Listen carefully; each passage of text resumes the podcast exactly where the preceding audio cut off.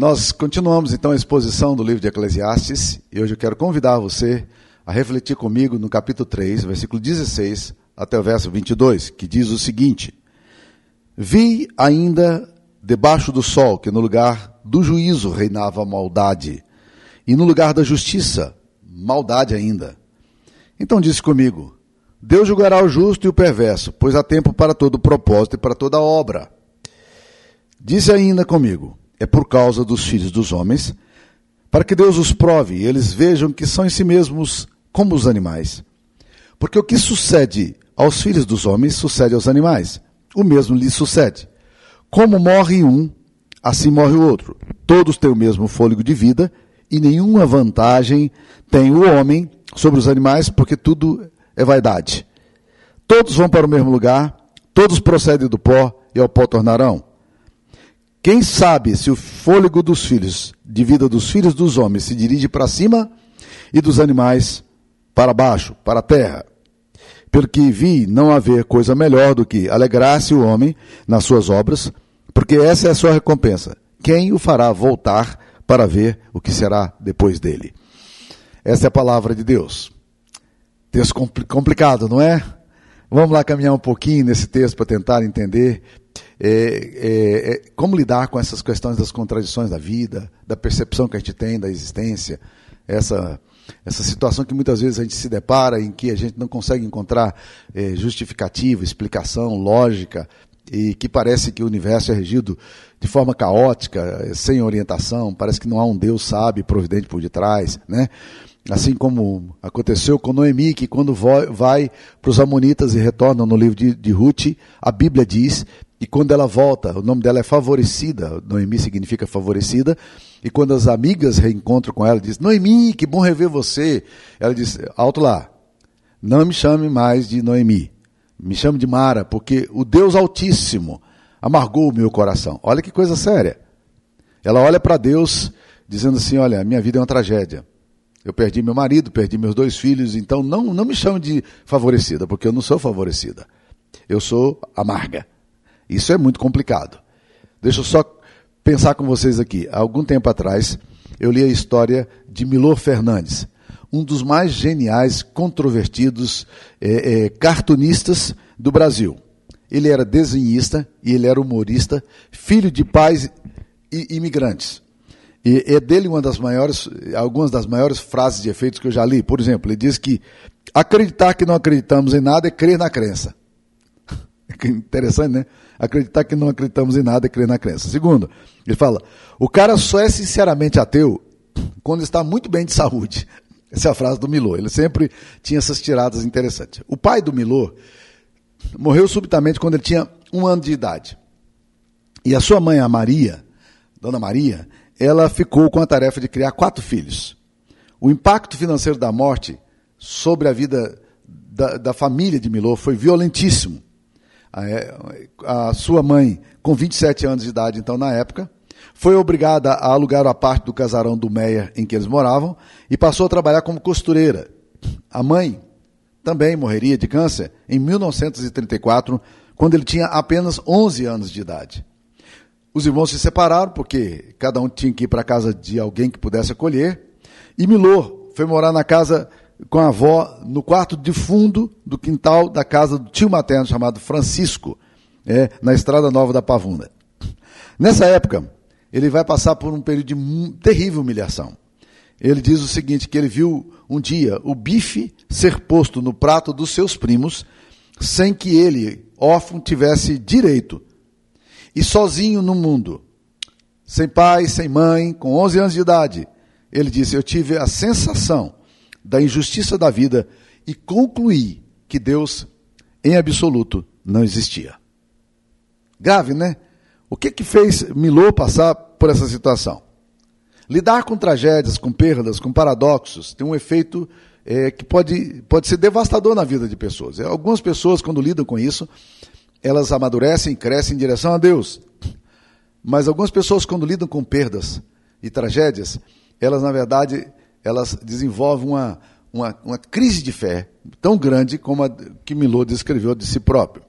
E Salomão, nesse texto aqui, ele vai enumerar algumas dessas contradições que ele não soube responder, e ele vai tentar demonstrar como isso também vai fazendo efeito na alma dele e na relação conturbada que ele passa a ter, então, com Deus nessa época. Primeira coisa que a gente vai perceber aqui é que Salomão tem que lidar com o problema do mal. Olha no capítulo 3, versículo 16. Vi ainda debaixo do sol que no lugar do juízo reinava maldade e no lugar da justiça maldade ainda. O que ele está falando é o seguinte: existe uma coisa no mundo, essa questão do mal, que a gente não sabe explicar como é que ela funciona. Por que acontecem determinadas coisas estranhas na existência? E a gente não sabe de onde vem, a maldade que existe. E essa questão do problema do mal tem desafiado filósofos, teólogos, educadores, estudiosos da Bíblia, né? E eu tive a oportunidade de ouvir uma única vez o Dr. Billy Graham, num evento que aconteceu lá em Boston, e ele pregou um sermão que para mim foi fantástico. Simples, como ele era, mas muito evangélico.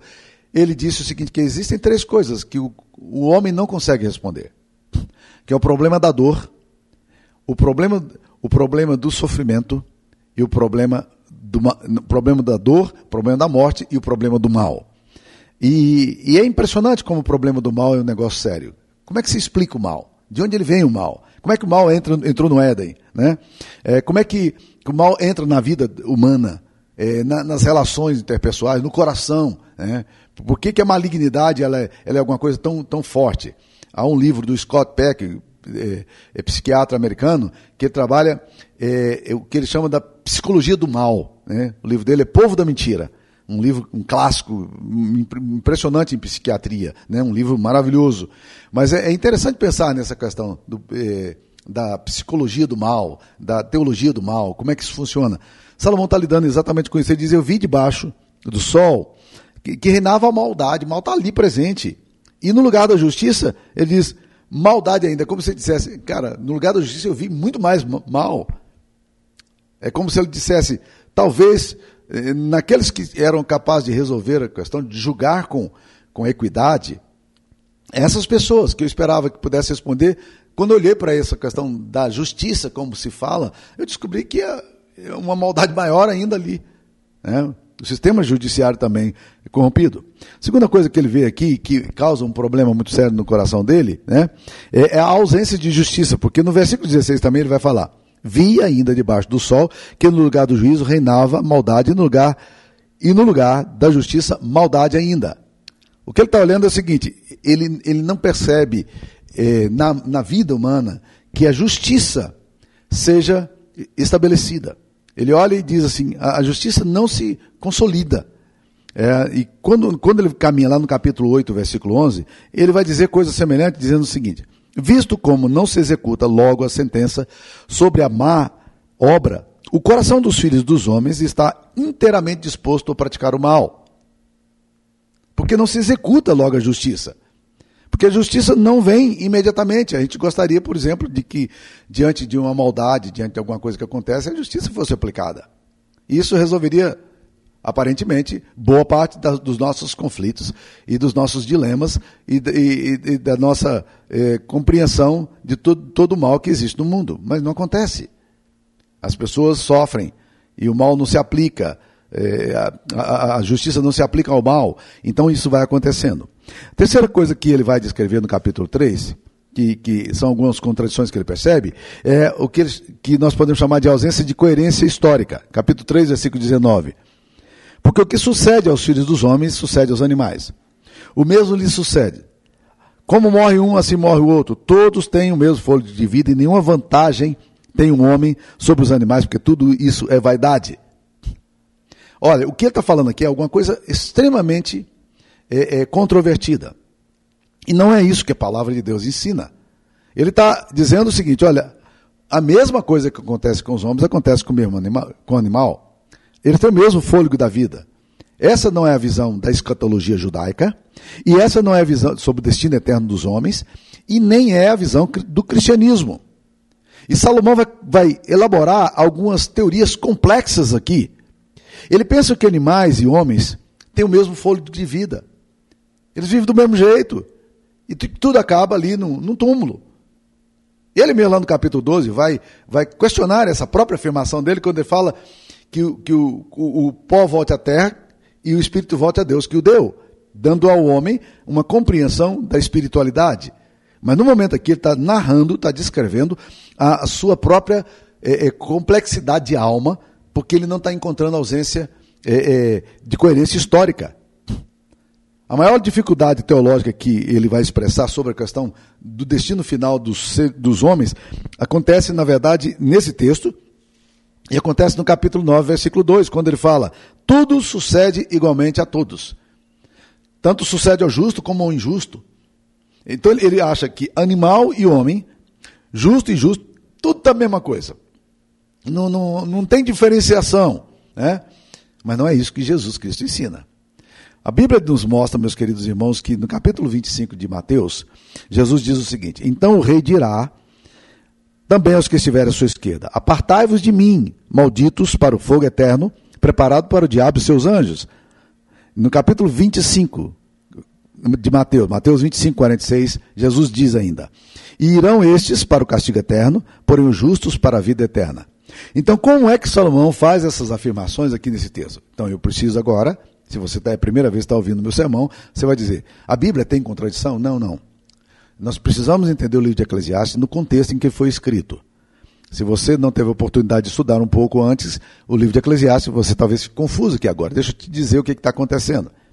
Salomão era um homem de Deus, um homem piedoso, um homem de uma adoração extravagante, profunda intimidade com Deus, mas Salomão se desviou do Senhor.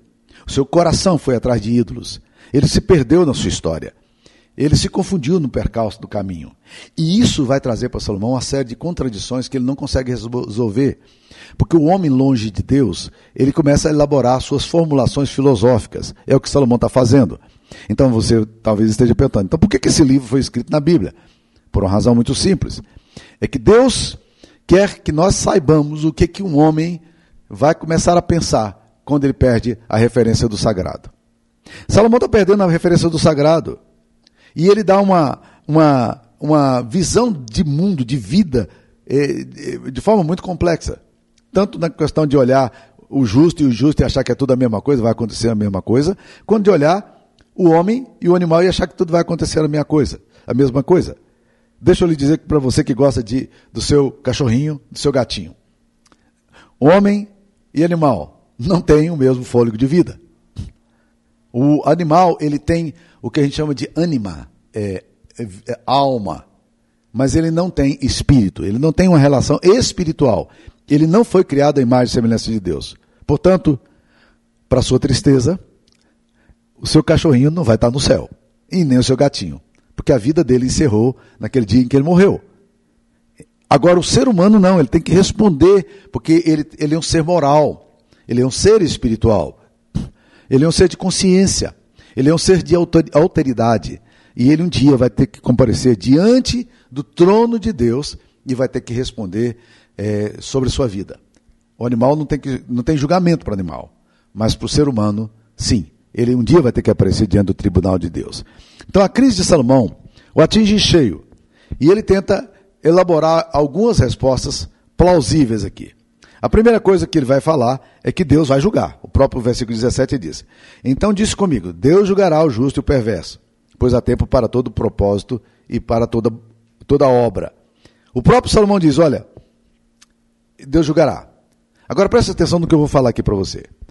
Salomão está aqui dando aquilo que a gente chama de resposta politicamente correta. Eu já tenho aprendido muito isso em aconselhamento. Quando eu pergunto a uma pessoa sobre alguma convicção que ela tem, para levantar alguns ídolos do coração, trazer a compreensão do evangelho na alma daquela pessoa, em geral, essa pessoa, ela me responde aquilo que ela acha que eu gostaria de ouvir. Então, se eu pergunto, qual é o seu sentimento em relação a Deus? Ela fala assim, não, eu sei que Deus... É soberano, eu sei que Deus cuida de todas as coisas, eu estou confiante em Deus. Aí eu falo, ok, essa é a resposta que eu esperava que você dissesse como cristã. Mas agora eu quero dizer, o que você realmente sente? E quando eu faço essa pergunta, normalmente a pessoa entra numa dimensão de muita raiva às vezes, de muita ira contra Deus, E ela precisa trazer à tona aquilo ali que ela não gostaria de mostrar, porque ela queria parecer uma pessoa justa, uma pessoa coerente, uma pessoa boa cristã, com espiritualidade boa, mas a vida dela está bagunçada. Então o contato com o problema faz a pessoa lidar com a realidade. É isso que o texto está querendo falar, né? É isso que o texto está querendo mostrar. Salomão aqui agora diz: Deus vai julgar o justo e o perverso. Mas, na verdade, nem ele está muito certo disso, porque ele está longe de Deus. Todos nós sabemos como Deus vai tratar a questão do perverso. O Salmo 94, versículo 1, fala que o Senhor é o Deus das vinganças. E ele clama: ó Deus das vinganças, resplandece. É um termo forte, não é? Deus das vinganças. Né? A vingança de Deus, a ira de Deus, não é alguma coisa emotiva do tipo que você provoca a Deus e Deus imediatamente manda fogo do céu porque está irritado com você, porque você fez alguma provocação. Não. A ira de Deus é o estabelecimento da coerência e do reto juízo numa vida que muitas vezes ela é incoerente e não há reta justiça. Então, na verdade, o que está acontecendo aqui é uma crise de Salomão, mas ao mesmo tempo ele está entendendo: Deus vai julgar, Deus vai julgar. E é isso que, na verdade, a palavra de Deus nos diz. E a palavra de Deus nos desafia, tanto nessa questão de compreensão da justiça de Deus diante das contradições da vida, que lá em Romanos, o apóstolo Paulo vai fazer uma perícope maravilhosa sobre isso. Ele diz: olha, não vos vingueis a vós mesmos, amados irmãos, mas dai lugar à ira de Deus. Romanos 12, 17. Porque assim está escrito: a mim me pertence a vingança, eu retribuirei, diz o Senhor. Olha que coisa fantástica. Olha que coisa fantástica. Dai lugar à minha ira, deixe que eu vou julgar. É isso que Deus pede para nós quando nós lidamos com as contradições e não temos resposta. Mas por que Deus não julga? Por que não acontece nada com essa pessoa? Por que essa pessoa faz o mal e ele prospera? E por que ele vai bem? Essas coisas surgem na alma de muitas pessoas crentes. Nessa hora Deus fala assim: traz para mim o seu problema. Deixa eu resolver o seu problema. Não vingue você. Deixa a sua vingança comigo. Eu retribuirei, diz o Senhor. Eu vou tratar dessa questão. Eu sou o Deus de justiça. Eu sou o Deus das vinganças. Não vingue você. Não julgue você. Deixa comigo. Eu vou fazer as coisas. Você é capaz de fazer isso, de colocar as contradições da sua vida nas mãos desse Deus que é capaz de julgar? Você descansa no fato de que Deus é um Deus de justiça? Você descansa no fato de que Deus é um Deus que julga as coisas com equidade? Você tem deixado nas mãos de Deus o sofrimento que você tem tido muitas vezes com a injustiça de Deus? Ou você está querendo resolver isso na base da força, na base da agressão, na base da fofoca, na base da maldade, na conspiração? Como é que você tem lidado com isso?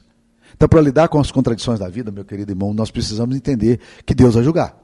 E descansar nisso. Deus vai julgar. Isso nem sempre resolve o conflito do meu coração em relação ao mal que paira no mundo e que muitas vezes as injustiças que vêm sobre a minha vida.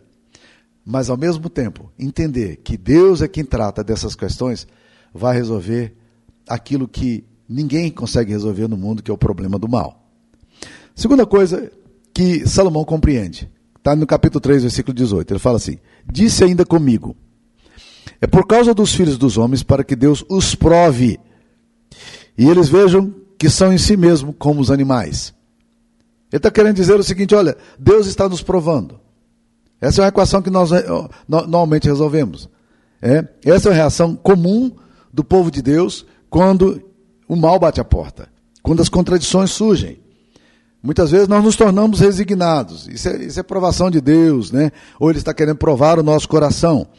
Nós tentamos resolver as ambiguidades da vida, acreditando que a dor e o sofrimento possuem um sentido maior e mais profundo. E que, na verdade, tudo está debaixo de uma direção de um Deus sábio, de um pai sábio, amoroso e cuidadoso. E no caso de Salomão, esse raciocínio vai trazer desdobramentos complicados. Ele não resolve o problema. Por quê? Porque no versículo 19 vai dizer: não, o que sucede aos filhos dos homens, sucede também aos animais. E como vimos aí, não é verdade. A teologia judaica clássica fala do homem como imagem de Deus. Essa doutrina é central também no cristianismo. O homem foi criado à imagem e semelhança de Deus. O animal não foi criado à imagem e semelhança de Deus. E o Salmo 8, quando olha a criação, e quando coloca um holofote em cima da humanidade, ele se impressiona até com a grandeza, a grandiosidade que Deus dá, a honra que Deus dá ao homem, né? Quando ele fala assim, você colocou os homens por um pouco menor do que os anjos, de honra e glória o coroaste, né? Que o homem para que dele te lembres, que é o filho do homem para que o visites, né? Então, na verdade, o Salomão está dizendo aqui uma coisa que a Bíblia não diz. Ele está dizendo, quando ele lida com a questão da contradição, ao invés dele realmente entender, Deus está provando e descansar na prova que Deus está dando, ele, na verdade, ele diz, Deus está provando, mas ao mesmo tempo ele já diz, a vida é assim mesmo, nós somos igual animais e somos jogados aí às traças. Não é verdade. De fato, Deus muitas vezes nos permite que a gente passe por desertos, enfrente abusos, sofra humilhação, para que Deus prove o nosso coração, para que a gente dependa dele mesmo, para que confie na provisão dele. E nós precisamos resolver isso como Deus deve, quer que a gente resolva, como as Escrituras Sagradas quer que a gente resolva. Então eu queria dar algumas pistas aqui para a gente poder pensar como é que nós podemos buscar respostas às contradições da vida. A primeira coisa que eu acho que é importante, fundamental, é que nós precisamos entender que a justiça de Deus sempre vem, mas quase nunca ela é uma justiça imediata. Se você faz parte do grupo de pessoas que sente dificuldade para equacionar os enormes dilemas existenciais e psicológicos, humanos e morais que você tem tentado resolver, meus queridos irmãos, eu quero te dizer que na Bíblia há muitos homens de Deus que passaram por crises assim. Posso citar aqui de qual? Asaf, no Salmo 73, posso citar Jeremias, no capítulo 15, posso citar Jó, no capítulo 21. Todos esses homens têm que lidar com a questão da injustiça, e eles estão perguntando sobre a justiça de Deus. Abacuque também faz a mesma coisa, e a resposta não vem imediata de Deus. Não vem imediata de Deus. Abacuque chega a dizer assim, eu vou me colocar na torre de vigia e vou aguardar para ver o que o Senhor me dirá. Porque o Senhor vai julgar, ele não tardará. E se tardar, espero, porque não tardará. Ele usa até uma ambiguidade ali no texto de Abacuque. Mas estão entendendo, meus queridos irmãos? Deus não julga imediatamente o mal. A justiça de Deus não é uma justiça imediata. Isso certamente pode trazer muita frustração a você que quer ver as coisas acontecendo, ver as coisas fluindo e ver Deus julgando. Mas Deus não age com base na ira imediata. A Bíblia até fala que Deus é longânimo. E longânimo literalmente significa aquele que não tem pavio curto. O pavio dele é longo, né? Então, o longânimo é aquele que não trata as coisas com ira imediata. Deus é assim. Graças a Deus, porque ele age assim conosco, né? Porque senão nós estaríamos complicados. Eu gosto de uma historinha de um rapaz que crente, piedoso, e que tinha um colega de trabalho dele muito complicado e descrente. E esse colega de trabalho dele, um dia, ele sempre desafiava Deus, sempre questionava a fé que aquele rapaz tinha, e um dia ele foi muito longe, ele realmente resolveu se tornar um cara blasfemo, insolente, agressivo, né? E ele foi para cima do rapazinho crente e falou assim, rapaz, Deus não existe não, cara. Ah, se Deus existisse, as coisas estavam resolvidas, né? Se Deus existe, olha, deixa eu te falar uma coisa, se Deus existe, pede para ele me mandar fogo aqui, Deus, manda fogo aqui para mim, na minha cabeça, se o Senhor existe. E o rapazinho crente, temente a Deus, está ali apavorado com aquela atitude do descrente. Aí o descrente não deixa por menos, não. Ele fala, rapaz, eu acho que Deus não está me vendo aqui, não. Vou lá para fora. Saiu, deu um passo para fora, assim, da casa, e gritou, ei, Deus, o Senhor está me vendo? O Senhor está me vendo? Manda fogo aí do céu, né? E o rapazinho aqui dentro morrendo de medo por aquele homem incrédulo e blasfemo. E o rapaz voltou e disse, está vendo? Deus não fez nada. Está vendo? Deus não existe. Aquela tarde foi terrível para aquele rapaz. Quando terminou o trabalho dele, ao invés dele ir para casa, ele foi para casa do seu pastor. Era um velho pastor. Ele procurou o pastor e disse, pastor, eu não entendo. Ele desafiou Deus. ele violentou Deus, ele foi horrível, né? Eu achava que o fogo ia cair do céu naquela hora ali na cabeça dele, mas nada aconteceu, pastor. E o pastor deu um sorrisinho e falou: meu querido, Deus tem suportado os pecados e a maldade da humanidade a vida inteira. Você acha que ele perderia a paciência com um rapaz novo e tolo como esse, que fica gritando lá de fora ou dentro da casa de que Deus não existe? Né? Então eu acho que às vezes nós precisamos entender isso aí. A justiça de Deus, ela é real, ela vai acontecer, mas a justiça de Deus não é imediata, né? Então é necessário, meus queridos irmãos, entender aquilo que, segundo os Coríntios 5, versículo 10 diz: porque é necessário que todos nós sejamos manifestos diante do tribunal de Cristo, para que cada um receba o que fez por meio do corpo, segundo o que praticou, o bem ou o mal. Então, nós precisamos entender isso aí. O apóstolo Pedro, lá em 2 de Pedro, capítulo 3, versículo 9, vai dizer assim: não retarda o Senhor a sua promessa, como alguns a julgam demorada. Pelo contrário, ele é longânimo para convosco, não querendo que nenhum pereça, senão que todos cheguem ao arrependimento.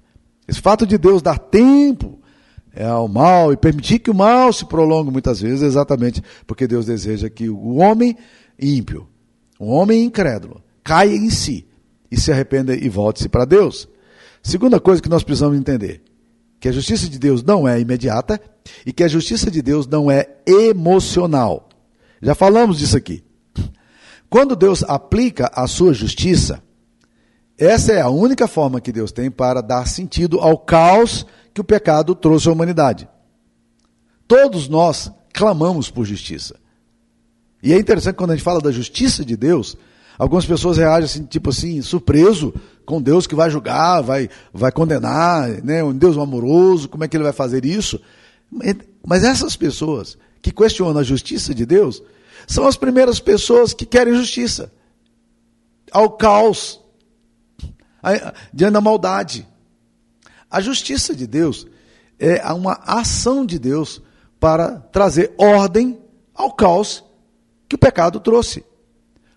E o único que pode estabelecer uma justa justiça, já que os poderes humanos são tão injustos, e mesmo os tribunais, tantas e tantas vezes, são tão injustos no seu julgamento, tão emocionais no seu julgamento, na verdade, quando Deus estabelece o juízo, ele estabelece um justo juízo.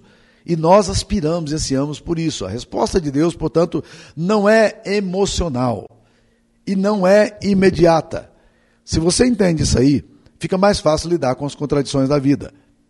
Então, meus queridos irmãos, Deus tem o direito de julgar, ele tem o direito de condenar, ele tem o direito de estabelecer o justo julgamento.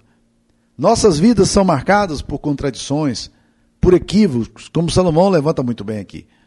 A Bíblia afirma que não há um justo, nenhum sequer. Todos pecaram e estão destituídos diante de Deus. Portanto, só nos resta mesmo a justa condenação de Deus pelos nossos pecados e pela forma injusta como nós temos vivido, e a humanidade tem vivido. Então a Bíblia coloca todos debaixo do mesmo julgamento de Deus. A Bíblia nos diz, então, que não há justo, nenhum sequer. E que a lei foi estabelecida para mostrar, e está lá em Romanos capítulo 3, versículo 10, que a lei foi estabelecida para mostrar aos homens sua pecaminosidade, e para que diante de Deus se cale toda a boca, e toda a língua confesse que Jesus Cristo é Senhor. Diante dos homens, todos nós temos que nos calar. Nós não temos justiça. E como é que fica, então, a nossa situação diante de um Deus justo? Isso é que o Evangelho vai nos apontar. Essa é a grande bênção do Evangelho. Porque o que o Evangelho nos mostra? É que Deus pegou o seu Filho amado, Jesus, e o colocou lá naquela cruz. Ele estava fazendo a justa propiciação pelos nossos pecados. Ele estava no nosso lugar como substituto pelos nossos pecados. A Bíblia diz que Jesus é o Cordeiro de Deus que tira o pecado do mundo. Ele assumiu o meu lugar. O meu lugar seria da condenação. Eu que aspiro por tanta justiça e que me acho tão bom, aos olhos de Deus, eu sou nada, e eu seria julgado pelos meus pecados. O que Cristo fez? Cristo assumiu o meu lugar lá na cruz. E Deus, então, na sua infinita misericórdia, Ele pega a justiça de Cristo para aqueles que creem, aqueles que se arrependem dos seus pecados, aqueles que confessam os seus pecados diante de Deus. Ele pega a justiça de Cristo e coloca a justiça de Cristo sobre aqueles que creem. O caminho para receber a justiça de Deus em Cristo Jesus é o caminho da fé. Você precisa simplesmente orar dizendo a Deus: Deus, eu reconheço os meus pecados, eu reconheço a minha condição diante do Senhor, mas eu reconheço também o que Cristo fez. Eu queria pedir ao Senhor que o Senhor me perdoasse e que Jesus Cristo viesse morar no meu coração, que o Espírito Santo viesse na minha vida e que o Senhor pudesse me dar a justiça que eu não tenho, que é a justiça de Cristo. É essa justiça que a gente busca. Então, diante das contradições do mundo, a gente fica desesperado. Você é um ser contraditório e pecaminoso. Você é um ser ambíguo nas suas decisões e você sabe muito bem. Por isso que eu gosto muito de uma música do Paulo César, do Grupo Logos, chamada O Evangelho. Ele fala assim: o Evangelho mostra o homem morto em seu pecar, sem condições de levantar-se por si só, a menos que Jesus, que é justo, o arranque de onde está, e o justifique e o apresente ao Pai. Mostra ainda a justiça de um Deus, que é bem maior que qualquer força ou ficção, que não seria injusto se me deixasse perecer, mas, soberano em graça, me escolheu. Foi isso que Deus fez. A justiça de Deus é aplicada em mim, por causa do meu pecado, por causa da minha contradição, por causa da minha incapacidade de, aos olhos do Deus Santo, me apresentar puro.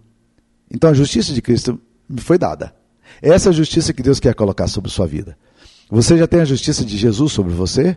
Ou você ainda está querendo resolver a justiça do mundo e a justiça sua por você mesmo? Esses dois caminhos nunca foram caminhos de Deus e nem é a proposta do Evangelho. Que Deus abençoe sua vida. Que a paz do Senhor Jesus esteja contigo. Amém.